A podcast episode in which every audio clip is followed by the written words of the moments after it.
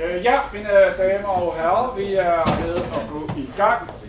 Og øh, velkommen til øh, videnskabsteoretiske test nummer 3, tredje, den tredje omgang videnskabsteoretiske test af tredje semester i træk.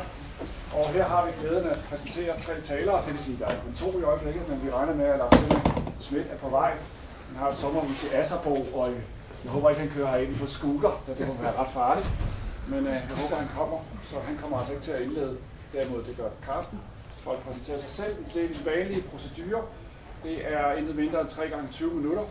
Og så går vi over til et lille break, og der er kaffe og småkager og frugt og te og sager deroppe, som man kan forsyne sig af, og så er der en times diskussion. Kritikbegrebet, det er ikke noget, jeg vil stå og gennemgå her. Vi har faktisk lavet et øh, specialnummer nummer, total kritik nummer 140 i december sidste år, øh, hvor flere af os skrevet fra, og fra CBS har mundret os med at skrive et helt særnummer her om kritikbegrebet. Og så er kritik jo noget, som stort set, øh, om så må sige, hæfter sig ved stort set alle de øh, måder, vi beskriver, hvad uddannelsesmål og mening er, at eleverne skal blive kritiske og selvstændige, og mange af os bedriver vel også forskellige former for noget, vi kan kalde kritik. Så nu er vi simpelthen spændt. Jeg ved ikke lige, hvorfor du står der, Julie. Jeg vil bare lige fortælle om øh, uh, uddannelsespæret. Det kan du så. Vi har en uh, mikrofon, der står hernede, uh, som optager uh, den her twist uh, i dag, og som også har optaget de uh, sidste par twister. Uh, så ja, vi optager uh, de tre uh, indlæg her uh, ind til pausen, så uh, bring endelig uh, det her ud i verden, og det, man kan gå ind og finde det inde uh, på SoundCloud uh, bagefter. Ja, og tak for det. Jeg synes, det er altid med det initiativ med uddannelsesimperiet. Men øh, vi kører løs nu, og så bliver der simpelthen formodentlig den tredje taler, og ikke den første. Så først Carsten. Tak. Tak, tak. Øhm, jeg lige på mig, jeg er adjunkt i pædagogisk filosofi. Det er sådan den pædagogiske, filosofiske idéhistoriske man får i dag, fordi jeg skal jo lektor i pædagogisk filosofi.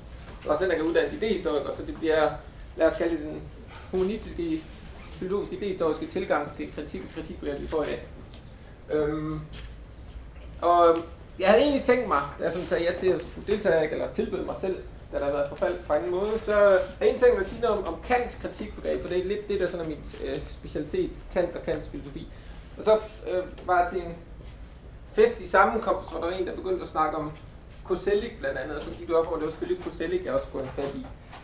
Øh, så jeg kommer til at bruge øh, øh, den tyske begrebshistoriker Rainer Koselleck, den tyske uddannelses, øh, forskeruddannelsesteoretiker, øh, Claus Prange til at sige noget omkring øh, kritik, kritikbegrebet og hvorvidt pædagogisk øh, forskning skal være kritisk. Øh, jeg vil starte det der, det er sådan det oplæg, der ligesom det givet ikke. Øh, forskere på DBU forsker ikke i det samme og formulerer sig på meget forskellige vis. Skal pædagogisk forskning være kritisk? Det her skal der bestemt ikke konsensus om. Dertil kommer, at det sjældent diskuteres, hvad der begrunder og udmærket kritik. Og det jeg sådan set vil gøre i de følgende sådan 25 minutter, det er at sige, at det spørgsmål, som Sten har stillet her, det er nonsens. Skal pædagogisk forskning være kritisk? Det spørgsmål giver vist stand overhovedet ikke mening, øh, fordi at svaret er så åbenlyst, og det er indbygget det danske begreb til at ja, det skal den være. Men det afhænger selvfølgelig af, hvad man forstår ved kritik. Så det er det, jeg vil starte med at sige noget om. Ikke? Man kan jo læse, nu sidder lige og kigget i uh, Stens uh, essay i Social Kritik, ikke? hvor han også siger en del om, hvad kritikbegrebet så er, og også nogle af de begrebslige rødder. Og det er det, jeg vil starte lidt med. Ikke? Hvad er kritik? Og så kan man gøre det, som jeg altid gør, når jeg skal finde ud af, hvad et betyder, nemlig gå til ordbog over det danske sprog. Jeg må også gå længere tilbage, men øh, ordbog over det danske sprog. Kritik. En kritik. Kritiker. Tysk kritik. Fransk kritik af det græske kritik. Tekne. Bedømmelseskunst. Kritiker. Bla bla bla. Og det vigtige er her, at det kommer af øh, krignejen, at skældne, afgøre eller dømme, og den rod, der ligger her i krig, er den samme, som ligger i øh, det moderne greb om krise. Og øh, en krise, hvad er det? Jamen en krise, det er normalt en problematisk tilstand, hvor der skal træffes en afgørelse. Og det, der ligger i kriser og kritik, det er, det, det de har det fælles der at blive mødes, det er, at kritik ofte er det, der skal løse den krise, som er på spil. Øhm, en meget ofte en, en brug af, eller de steder, hvor krisebegreb først faktisk dukker op og har sin øh, rod, det er inden for lægekunst. En krise, det er en patient, det er den tilstand, en patient befinder sig i, når han vakler mellem liv og død, hvor det så bliver afgjort, om han lever eller skal dø. Ikke? Og kritik har som sagt den samme ro, kommer det samme sted fra. Ikke? Hvad er en kritik, eller hvad er kritik? kritik det er, at det giver to definitioner i Jordborg og dansk sprog, ikke? Det er en vurderende undersøgelse, prøvelse eller bedømmelse af noget, især kunstneriske eller videnskabelige frembringelser. Mere konkret om den skriftligt fremsatte vurderende undersøgelse. Især om sådan undersøgelser osv., som for dadlende i rettesættende måde navnet fremhæver eller understreger det formentlig urigtigt dårligt osv. Og så giver de, jeg har det ikke med her, men så giver de ordbog danske sprog et eksempel på det. Det første eksempel, de har, det er, et, øh, det er fra Holberg. Et citat. En, der undser sig ikke ved at udsove sin rus i gadens rendestene, bør ikke formalisere sig over de kritikker, som derpå kan falde. Det er et af de første eksempler på, altså kritikbegrebet optræder på, i en dansk kontekst. Øh, ifølge ordbog og danske sprog, så vidste faktisk ovenkøbet Holberg, der indførte på dansk fra det franske kritik. Og derefter så har jeg så også videre, ikke? dels ofte i bestemt anvendelse som udøvelse af kritik som fag eller videnskab, jævn for dømmekunst, dels som evne til at udøve kritik, evne til vurdering, omdømme, kritisk stand, jævnfører selv kritik. Ikke? Så det kritik er begrebet, der hvor, ord, der hvor ordet stammer fra, det drejer, går helt tilbage til det græske. Det er noget med en evne til at kunne skælne, til at kunne fælde en dom. Øh, det er også i de, hvis man kigger i øh, historiske Wörterbuch og andre sådan begrebsordbøger, det er der begrebet sådan optræder ofte i de græske tekster. Ikke? Det er inden for domspraksis, faktisk inden for den juridiske domspraksis. Ikke? Det at kunne fælde en dom, ikke? Det, at kunne, det er at have en kritisk sans, det at fælde en savlig begrundet, velfunderet dom. Det er det, kritikbegrebet betyder. Det er derfor, Reinhard Koselleck i sin meget berømte bog, Kritik und Krise, øh, hvor han udvikler og forklarer sådan kritik og krisebegrebets opståen, og hvordan de hænger sammen i det moderne, så det er i oplysningstiden, simpelthen siger, at det ligger i selve begrebet kritik, at der gennem den kritiske proces udføres en skældning. Kritikken er kunsten at dømme. Dens funktion består i at spørge bag om et givet sagforholds ægthed eller sandhed, dets rigtighed eller skønhed, for på baggrund af den derigennem vundne erkendelse at fælde en dom, en dom, der via en udvidelse af sprogbrugen også skal udstrækkes til at omfatte personer. Det er ikke kun sagforhold, du kan også fælde en dom på personer. Igennem kritikken skældes altså det ægte fra det uægte, det sande fra det falske, det skønne fra det festlige, retten fra uretten. Og nu begynder jeg måske at kunne se, hvorfor det er, jeg synes, at spørgsmålet om, hvorvidt pædagogisk forskning skal være kritisk i en vis forstand, er nonsens. Fordi, ja, det skal den. Fordi, hvad er forskning? forskning er og er, må nødvendigvis altid være kritisk, fordi det, som forskning blandt meget andet, men jeg vil sige nødvendigvis stræb efter, det er, at man på et savligt, fagligt grundlag skældner rigtigt fra forkert, sandt fra falsk. Og sådan ikke kan lide de der begreber, fordi de er alt for højt ravne, alt for epistemiske, fint nok, så udskifte dem ikke. Det kan være, at man i stedet for at skulle skælne mellem sandt og falsk, så skal skælne mellem det frugtbare og det ufrugtbare. Det nyttige fra det unyttige. Det væsentlige fra det uvæsentlige. Det, der virker fra det, der ikke virker. Men det er det, at man fælder en dom, kan fælde en dom på et sagligt og fagligt grundlag. Det er det, der ligger i kritikgrebet. Og det er fanden gale mig, vil jeg sige, svært at forestille sig forskning, som ikke i den forstand er kritisk. Og derfor jeg siger, at det er måske nærmest en banal pointe at sige, at forskning altid og nødvendigvis er kritisk. Der er en anden måde, hvorpå man også kan, altså der er mange måder, hvorpå man også kan tale om, at øh, forskning er kritisk. Øh, en måde, man også kan tage op her, det kunne være at sige, at altså, forskning er også altid i en eller anden forstand provokerende. Og det hænger sammen med det der med at skille rigtigt fra forkert, og det, det virker for det, det ikke virker. Hvorfor? Fordi forskning også er ofte er orienteret mod at skabe en ny erkendelse. Og dermed er forskningen næsten nødvendigvis i opposition til det gældende. Det kan godt være, at det gældende er rigtigt, men det kan også være, at det ikke er det. Og forskning kan ikke bare tage for givet, at det der er gældende nogle gange er gældende ikke. Det drejer sig om at fælde savligt velfunderede domme om det, der gælder. Hvorvidt det gælder eller ikke gælder. Hvorvidt det rent faktisk er sådan, som folk rundt og tror, det er, at, tingene, at det, man går rundt og foretager, rent faktisk er rigtigt. Og derudover følger så også, at uanset hvad man så når frem til i sin forskning, ikke? uanset hvad type forskning man driver, der vil næsten altid være nogen, som bliver sure over det. Der er nogen, der bliver sure, ikke? fordi de resultater, man når frem til, ikke svarer det, de håbede eller troede, man når frem til. De vil være sure, fordi det viser sig, at det, de gik rundt og troede var rigtigt, ikke er rigtigt alligevel. Ikke? Så i den forstand er der også et, en anden, lidt anden forstand, ikke kritisk potentiale i næsten hver forskning. Fordi man siger noget, som ikke er blevet sagt tidligere, eller måske nogle, under tiden bekræfter noget, som folk godt vidste i forvejen. Et af mine yndlingseksempler er Lone Frank, der på et tidspunkt stillede sig op og sagde, nu efter de nyeste hjernescanninger og alt det der, vi kan lave, nu ved vi så, at folk de bekymrer sig mere om deres nære og kære, end de bekymrer sig om børn i Afrika jeg tror godt, vi vidste det i forvejen. Hendes pointe var selvfølgelig, at det vi havde nu, ikke, det var et empirisk belæg for, hvorfor det holdt sig sådan, som ikke bare er baseret på mere eller mindre, folks mere eller mindre subjektive tilfældige følelser. Ikke? Men igen, der er en form for kritisk potentiale. Nu kan det være, at vi kan få at vide, hvorfor det forholder sig sådan. Og det kan godt være, at det er andre grunde end dem, som folk normalt går rundt og tror. Så forskning er nødvendigvis, vil jeg sige, kritisk. Og jeg vil sige, at det er næsten banalt for det.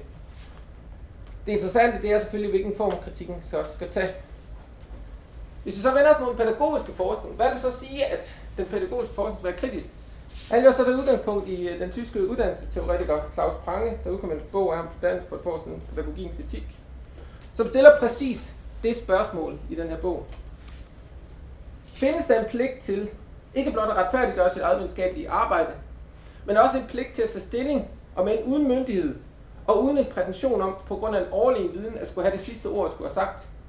Mere generelt formuleret, findes der en pligt til at kritisere, og kan man derfor også med fokus på den videnskabelige pædagogiks ansvar forstå faget som kritisk pædagogik. Det Prange han så hurtigt gør, det er at afvise, at pædagogikken, den videnskabelige pædagogik skulle være kritisk pædagogik forstået som den position, der fandtes på et tidspunkt, som hed kritisk pædagogik. Det er nu der en anden og mere generel forståelse af, hvad øh, kritik er, eller hvad den pædagogiske videnskabs øh, kritiske potentiale er. Det er ikke, at man på et forhånd givet ideologisk grundlag forholder sig kritisk overfor statsmagten eller whatever. Det kan også være det, man skal, men det er ikke det, der er hans pointe. Hans pointe er noget andet. Øhm, Prange skældner i, sit, i sin bog imellem tre funktioner, som man mener, den pædagogiske videnskab eller den videnskabelige pædagogik har. Øh, for det første skal pædagogikken, den videnskabelige pædagogik, sørge for sig selv. Hvad vil det sige? Jamen, det vil sige, at den skal beskæftige sig med pædagogikken ud fra sine egne over tid og gennem kritisk afprøvning etablerede standarder for videnskabelighed. Pædagogikken, den videnskabelige pædagogik beskæftiger sig med det pædagogiske ud fra de kriterier, der nogle gange gælder for den videnskabelige pædagogik. Ikke ud fra de kriterier, der måtte gælde inden for alle mulige andre felter. Det hænger selvfølgelig sammen, det er videnskab, men altså, der er nogle, det kan, det kan sagtens tænkes, der er nogle særlige standarder, der gælder for, hvordan man beskæftiger sig med pædagogik, og hvad det i det hele er, man forstår ved pædagogik. Og den har en forpligtet på at forsvare de her standarder over for alle udefra kommende instanser og interesser. Derudover har den videnskabelige pædagogik også to andre opgaver. Dels skal den sørge for institutionerne, de uddannelses- og opdragelsesinstitutioner, der er i samfundet. Og det skal den gøre ved at sørge for, at resultaterne, konsekvenserne af de resultater, som den videnskabelige pædagogik når frem til, bliver formidlet ud til dem, der nogle gange står for at styre og lede og agere de ting. Ikke? Uddannelsesledere, politikere, øh, diverse organisationer, og i bred forstand selvfølgelig offentligheden. Det kan godt være, at offentligheden ikke vil efter, men de skal have muligheden for det. Og så for det tredje, som mere konkret, så skal den pædagogiske, eller den videnskabelige pædagogik, sørge for opdragelses- og uddannelsespraktikerne, jeg vil sige praktikanterne, men praktikerne. Altså dem, der rent faktisk skal ud i den uddannelsesmæssige praksis og gøre ting. Og den skal, den, den skal den sørge for ved at give dem det bedste grundlag, den bedste til rådighed stående viden, for at de kan udføre det, de nogle gange skal gøre, hvad det så end måtte være. Det, der nu er Pranges pointe, det er, at de her tre funktioner går ikke restløst op i hinanden. Det er ikke sådan, at den videnskabelige pædagogik er bundet på en og kun en af dem, og det er ikke sådan, at du kan fordele, eller hvad hedder det, definere, hvad den videnskabelige pædagogik skal gøre, ved bare at fokusere på en af dem. Ikke? Det kan godt være, at politikerne ville være glade, hvis de bare kunne nøjes, hvis øh, den videnskabelige pædagogik bare skulle sørge for to og tre. Ikke? Sørge for at give viden ud til organisationerne, og sørge for, at hvad hedder det, øh, praktikerne fik den viden, de nogle gange har brug for. Men det vil være at negligere det, som er den videnskabelige pædagogiks egentlige, nok mest særlige grundlag, nemlig at der er noget ved det at bedrive videnskabelig pædagogik, som ikke kan reduceres til, at man bare skal ud og levere noget til nogle andre. Og det mest tydelige eksempel det, det er jo, at man kan se, når, folk, når politikere for eksempel kommer og beder om, at der skal løse en eller anden opgave, og de så får de, de resultater, som folk, der er beskæftiget med videnskabelig pædagogik, giver dem, og de så ikke kan lide resultaterne. Det er det klareste eksempel på det. Ikke? Og det der, at det simpelthen ikke går restløst op i hinanden. Og det der pranges point, er, at det er præcis ved at insistere på den videnskabelige pædagogiks egen videnskabelighed, at den videnskabelige pædagogik har sit mest klare, måske mest radikale, øh, kritiske potentiale.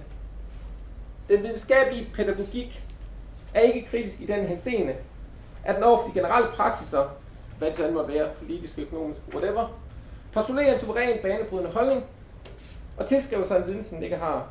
men ved at den artikulerer sin sag over for andre praksiser, alt efter standen af sine indsigter. Forestillingen om et endegyldigt ordenshierarki, ovenfra og ned, eller nedefra og op, er en drøm, der kun lader sig realisere, og så bliver en storladen her, det plejer han altså ikke lige, kun lader sig realisere gennem undertrykkelse og censur, vold og likvideringsforsøg. Det er savligt passende svar på det er intellektuelt skeptisk og praktisk kritik. Politikken skal ikke komme ovenfra og sige, hvad den videnskabelige pædagogik skal beskæftige sig med. Det er godt at man kan opgaver af det. Fint nok. Men det kan ikke komme og sige, at det er, hvad den videnskabelige pædagogik består i, og levere et eller andet til nogle andre. Den videnskabelige pædagogik har sit eget rationale, har sin egen videnskabelige logikker, og det er dem, der skal bestemme, hvordan man skal løse de opgaver, man bliver stillet. Det er jo alt sammen fint nok. Det efterlader bare et stort problem, og det er så det sidste, jeg vil sige, inden jeg overlader ordet til formodentlig Asger, siden sådan er endnu ikke er dukket Fordi det er meget fint, det her med at sige, øh, at videnskabelig pædagogik har en særlig form for, eller har et ansvar over for sig selv, forstående, bestående i, at den skal tage vare om sin egen videnskabelighed og forsvare den over for udefra kommende interessenter og eksterne påvirkninger. Men det er jo et helt åbenlyst problem med det, nemlig at hvad fanden er den pædagogiske videnskabelighed? Hvad fanden er den videnskabelige pædagogik? Og man ser det jo helt åbenlyst her på stedet, ikke? Øh, mange forskellige grunde, men en af de grunde, man ser det på, det er, at vi har jo ikke et fag, der hedder videnskabelig pædagogik. Vi har noget, der hedder uddannelsesvidenskab, ja. Men uddannelsesvidenskab samler jo faktisk en masse forskellige videnskabeligheder. Og vi har kandidatuddannelse pædagogisk psykologi, pædagogisk antropologi, pædagogisk filosofi, pædagogisk psykologi. Der er mange forskellige måder, hvorpå man kan gå til det pædagogiske få. Så den videnskabelige pædagogik er mange arter. Det at snakke om den videnskabelige pædagogik er en generaliserende abstraktion. Den findes ikke. Der er ikke én videnskabelig pædagogik. Der er ikke én pædagogisk videnskab. Der er en lang række forskellige videnskabelige tilgange til studiet af pædagogisk. Hvorfor? Jamen dels fordi der er, øh, hvad hedder det, mange forskellige ting, man kan studere, når man studerer pædagogisk. Man kan studere institutioner, man kan studere børns psykologi, man kan studere øh, de filosofiske teorier om, hvordan børn voksne bør udvikle sig. Der er rigtig, rigtig mange ting, man kan beskæftige sig med. Selvfølgelig der er der også rigtig, rigtig mange tilgange til at studere det pædagogiske, ikke, som kan komme alle mulige steder fra. De er alle sammen legitime, fordi de har hver deres sigte. Problemet er bare, at det fører til, at den videnskabelige, så vi kan snakke om den videnskabelige pædagogik, ikke kun skal forsvare sig selv udadtil. Den skal også forsvare sig selv indadtil, men det forsvar indadtil bliver ofte til en kamp mellem forskellige måder at forstå, hvad den pædagogiske videnskabelighed består i. Så det der med at sige, at den videnskabelige pædagogiks kritiske potentiale består i sin egen videnskabelighed, er fint nok som en overordnet tese. Problemet er bare, når den bliver udmyndt i praksis, så udmønter den sig ofte i, at folk står og slår hinanden oveni med, hvad pædagogisk videnskabelighed så består i. Og jeg tror, det er en af de ting, der for eksempel, jeg kan godt ud, hvorfor at lige præcis det her emne er kommet op her på stedet. Ikke? Det er formodentlig en af de ting, der ligger bag nogle af de diskussioner, der kører rundt omkring om, hvad det så er, den pædagogiske videnskabelighed, den videnskabelige pædagogik skal foretages. Skal den være kritisk? Skal den ikke være kritisk? Jeg tror, alle faktisk vil enige om, at skal være kritisk. Det, man er uenig om, det er, hvor i, den, hvor i det kritiske potentiale består. Og det er man uenig om, fordi man har forskellige opfattelser af, hvad pædagogisk videnskabelighed er. Og det er det, jeg vil slutte med. Tak.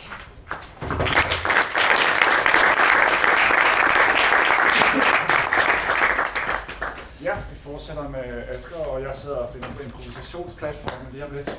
Yes. Øh, det skal jeg lade køre rundt. Ja. Ja, det gør jeg. Så det er med, at vi skal have en selv også. Ja, men det er klart. Et enkelt ark per næse. Et enkelt ark per næse. Ja. Computeren, så det, Yes. det kan jeg gøre, så kan du. Glimrende. Godt, jamen, så kunne jeg lige, jeg foretog lige notater her, mens jeg øhm, sad og hørte på Karsten. Og heldigvis så sagde du sådan noget, jeg nogenlunde havde regnet med. Så det er godt nok, vi kender hinanden jo. Øh, jeg hedder Asger Sørensen, er lektor i pædagogisk filosofi, og øh, se, der foretog jeg lige nogle notater her, og, og jeg kunne lige sige her, øh, om pædagogisk filosofi er kritisk, er det et nonsensspørgsmål? Nej, det er det faktisk ikke, desværre. Øh, jeg, her øh, bliver jeg nødt til at, at sige, at øh, det er vigtigt, at Sten har stillet spørgsmålet.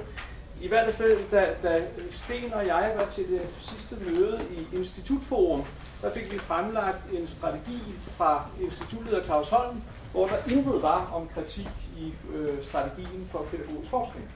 Så, så desværre er det ikke et øh, nok så spørgsmål. Fordi jeg bare går ud fra, at det selvfølgelig er begrebsmæssigt indlejret i begrebsforskning.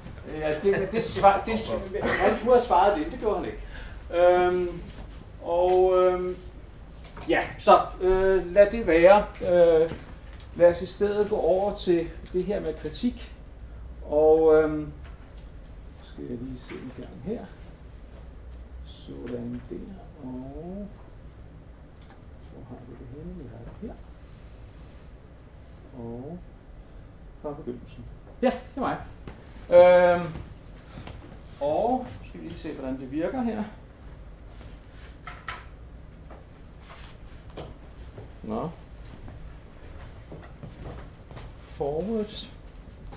Forward. Er det en anden en?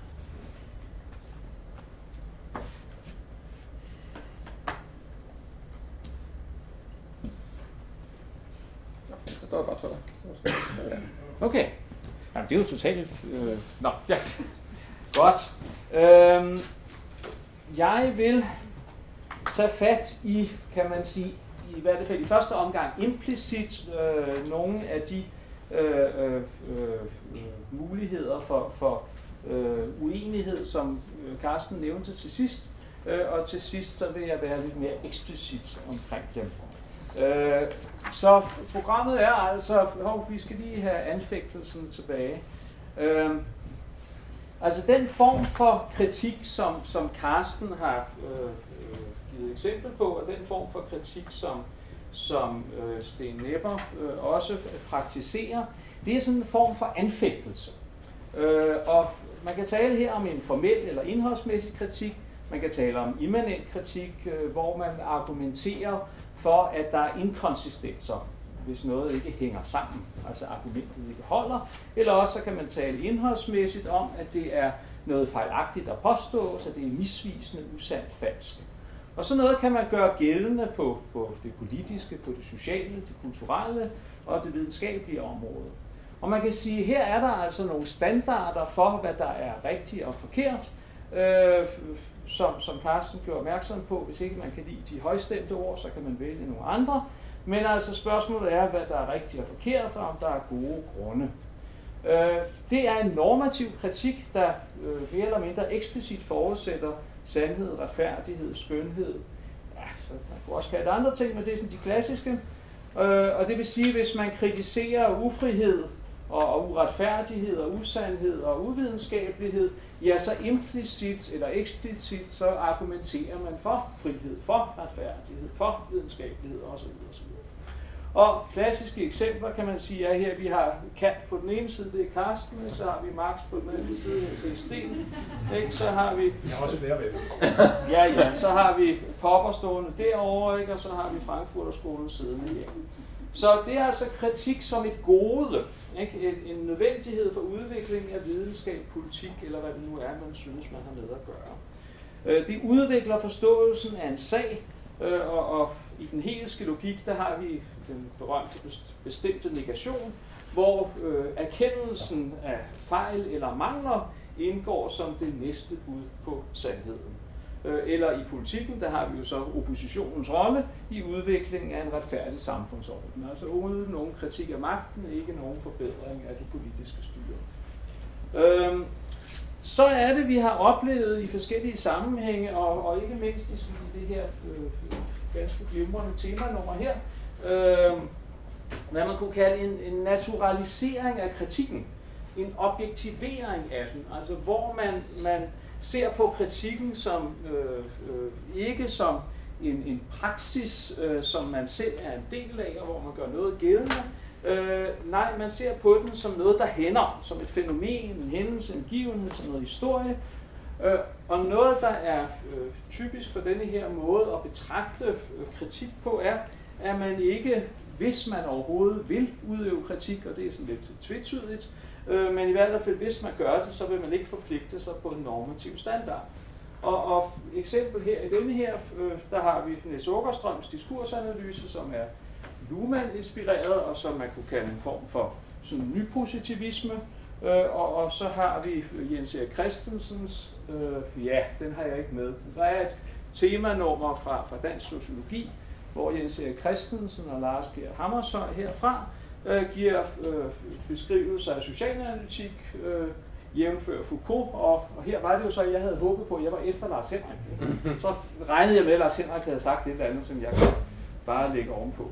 Men øh, så man kan sige, det øh, vi så har at gøre med her, det er altså en forskydning, som for nu at citere den, den store fraværende, som ikke er til stede, øh, vi siger ikke, hvad han hedder endnu, øh, fra kritik til analytik.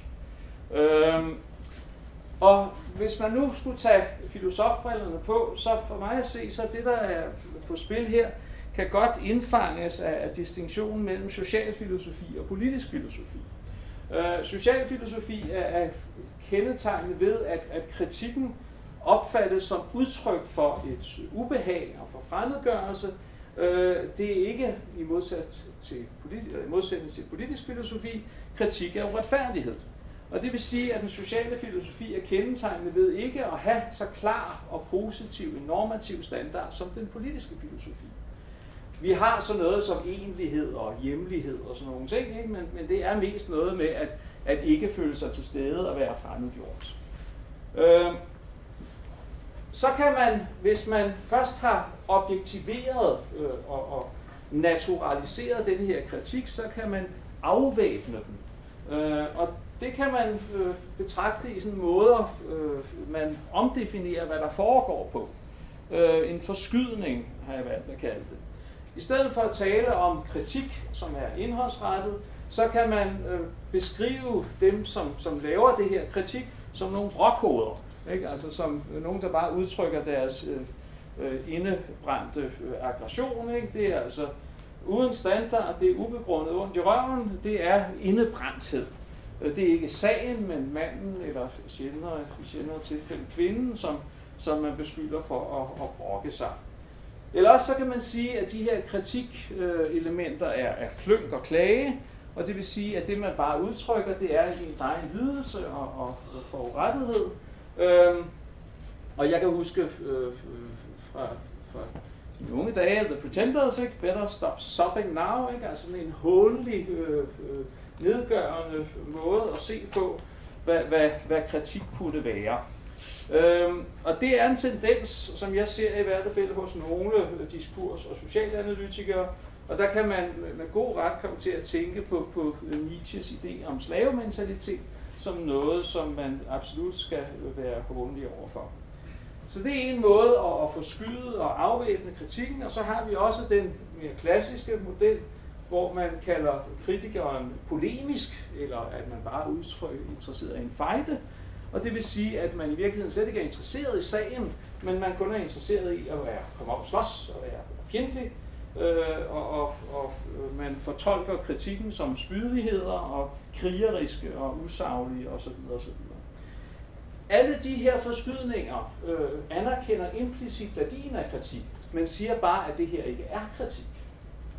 Så, så egentlig så kan man sige, at den her afvæbning af kritikken gælder kun konkret de tilfælde, som man fortæller er rockklønk eller polemik. Men vi har også en, en måde, hvor man anfægter selve kritikken. Altså hvor man begynder at sige, at, at øh, der er en, en, en normativ grund til ikke at øh, øh kunne acceptere kritik. Og det er fordi, at kritik øh, rummer et element af krænkelse og mobning.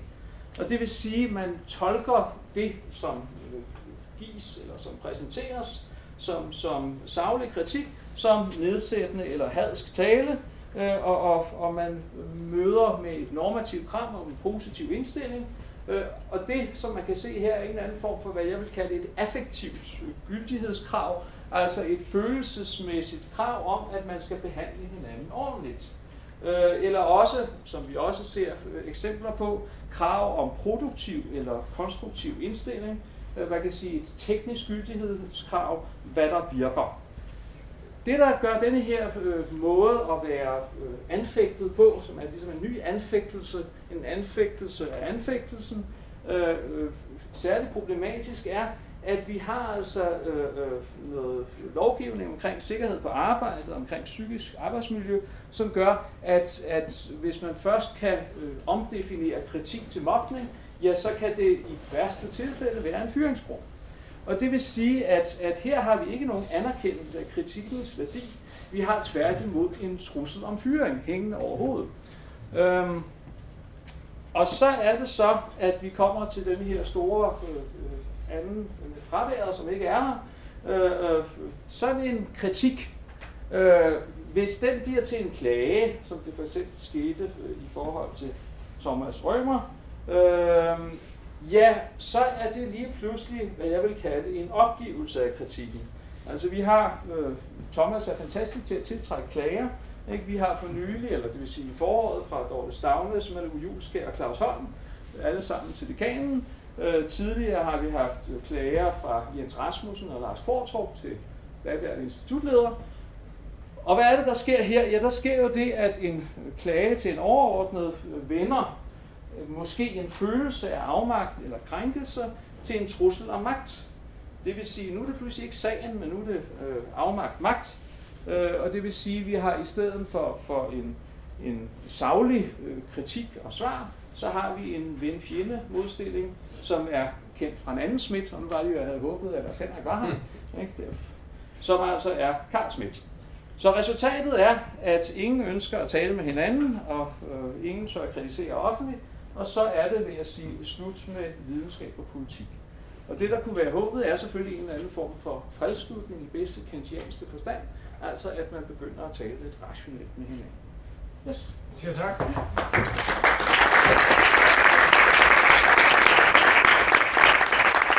Øh, der er ikke bare tale om den fraværende store anden, eller de to anden, eller de tre andener, fordi øh, jeg har jo forsøgt at invitere både øh, Dorte Stavnes og Thomas Astrup, og selvfølgelig også Lars Henrik, og på forskellige måder har de alle sammen enten ikke kunnet komme, eller ikke ville komme. Øh, det forstår vi simpelthen. Men altså, det er jo ikke været kedeligt indtil videre. Jeg foreslår simpelthen, at vi tager kaffe og te og sådan noget nu, og så snakker vi tre lige om, hvad vi gør. Med flere, som jo ikke har her fået et offentligt udtryk i debat. Det var ikke åbenbart muligt at lave. Så synes jeg, at Carsten skulle have mulighed for at gå lige så konkret. Så du får her nogle fem minutter, eller meget du vil have til at give din. Du bor dør om dør med Thomas. Jamen, jeg bor dør om dør med Thomas, så øh, det er, lidt, det er jo tæt på, kan man sige. Øh, jamen altså, det, jeg mener faktisk, det jeg sagde til sidst i øh, mit oplæg, et af de ting, der er på spil her, og det er noget, som faktisk overhovedet ikke er blevet debatteret øh, sat mig, det er simpelthen, at det er forskellige opfattelser af, videnskabelighed er, og hvad det vil sige, og altså, hvad, det, hvordan man kan bedrive videnskab, og hvordan man kan bedrive pædagogisk videnskab, og så i sidste instans også, hvordan man kan debattere pædagogisk videnskab. Det er blevet debatteret, tonen i debatten og sådan noget. Men der er altså også der er to substantielle spørgsmål der. Det ene det er, eller ved siden af det med formen, det ene det er, det der er på spil mellem Thomas på den ene side og Dorte Stavnes og andre på den anden side, det er også et spørgsmål om, hvad er det, man gør, når man bedriver pædagogisk videnskab? Skal den være, lad os kalde det, eksplicit kritisk på nogle mere eller mindre bestemte måder, eller skal den, og kan den også være faciliterende? Det var noget af det, som er på spil. Det er den ene, det er den ene del. Den anden del, og det er, vil jeg så sige, det man kan kalde spørgsmål om, givet der så en tydeligvis uenighed, ikke? Hvordan øh, løser man så den ikke, og ikke løser i den forstand, man bare skal indgå kompromis, men hvordan finder man frem til det, der måtte være den, og her bliver normativ igen, den rigtige eller den bedste løsning på det her. Og en måde, hvorpå man gør det ved, kunne jo for eksempel være, at man stillede op i en diskussion med hinanden øh, i et forum, øh, hvor det, der var på spil, var sagen og ikke formen. Og det, det, jeg mener, det største problem med alt det her, det er nok, at det ikke har været muligt at få Thomas og Dorte og andre til at stille op til en diskussion af det her, for eksempel. Eller ikke bare her, men altså... Og det er simpelthen et, et generelt problem, det, ved, det er et generelt problem, der meget bekendt gælder begge sider. Der er ingen anden, der vil. Og når man er nået dertil, altså jeg tror, det er næsten noget af det mest problematiske. Øhm, og i, forbind, i forlængelse af det, der var så lige en kommentar til, øh, til min indledning. Altså nu starter jeg med at sige, at jeg mente, at øh, Stens spørgsmål et eller andet sted var et nonsens spørgsmål, fordi det ligger begrebsligt i hvad forskning og hvad kritik er, at forskning er nødvendigvis kritisk. Øh, det der så er, øh, men jeg er jo så også enig med Asger, det er derfor, det havde været sjovere, hvis der var nogle andre, der stod end også. Jeg er også enig med Asger, der er jo netop grund til at stille spørgsmål, ikke? Og en af grundene til at stille spørgsmål, det er jo, at øhm, altså en måde at fortolke, hvad kritik er på, det er den, der står lå faktisk også i Opus definition, det er, det er den der, det er der, man påpeger, eller påpeger fejl og mangler, og gør det udelukkende for at påpege fejl og mangler. Hvis det er, hvad kritik er, så kan jeg da godt se, at så det er måske ikke, altså, det skal fint, det skal videnskaben også gøre, men det er bare ikke den eneste, der skal gøre. Den skal gøre alt muligt andet. Den skal også finde ud af, hvad der er rigtigt og sandt og godt, alt det der.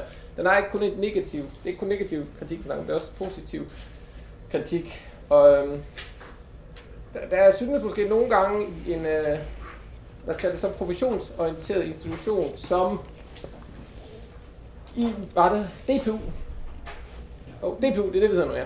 Øh, er ikke, at der kan nogle gange godt være den der med, at det er faciliterende, og det med at skulle leve op til de to nederste de punkter, som Prange havde på, øh, måske i højere grad bliver dominerende, end det med at insistere på, at der er en særlig videnskabelighed, som rejser nogle spørgsmål, som ikke bare altså, kan rummes inden for, at man skal levere viden til folk udenfor. Ikke? Og, altså, ikke, bare sådan igen, for at tage et eksempel, der det du forventer ikke.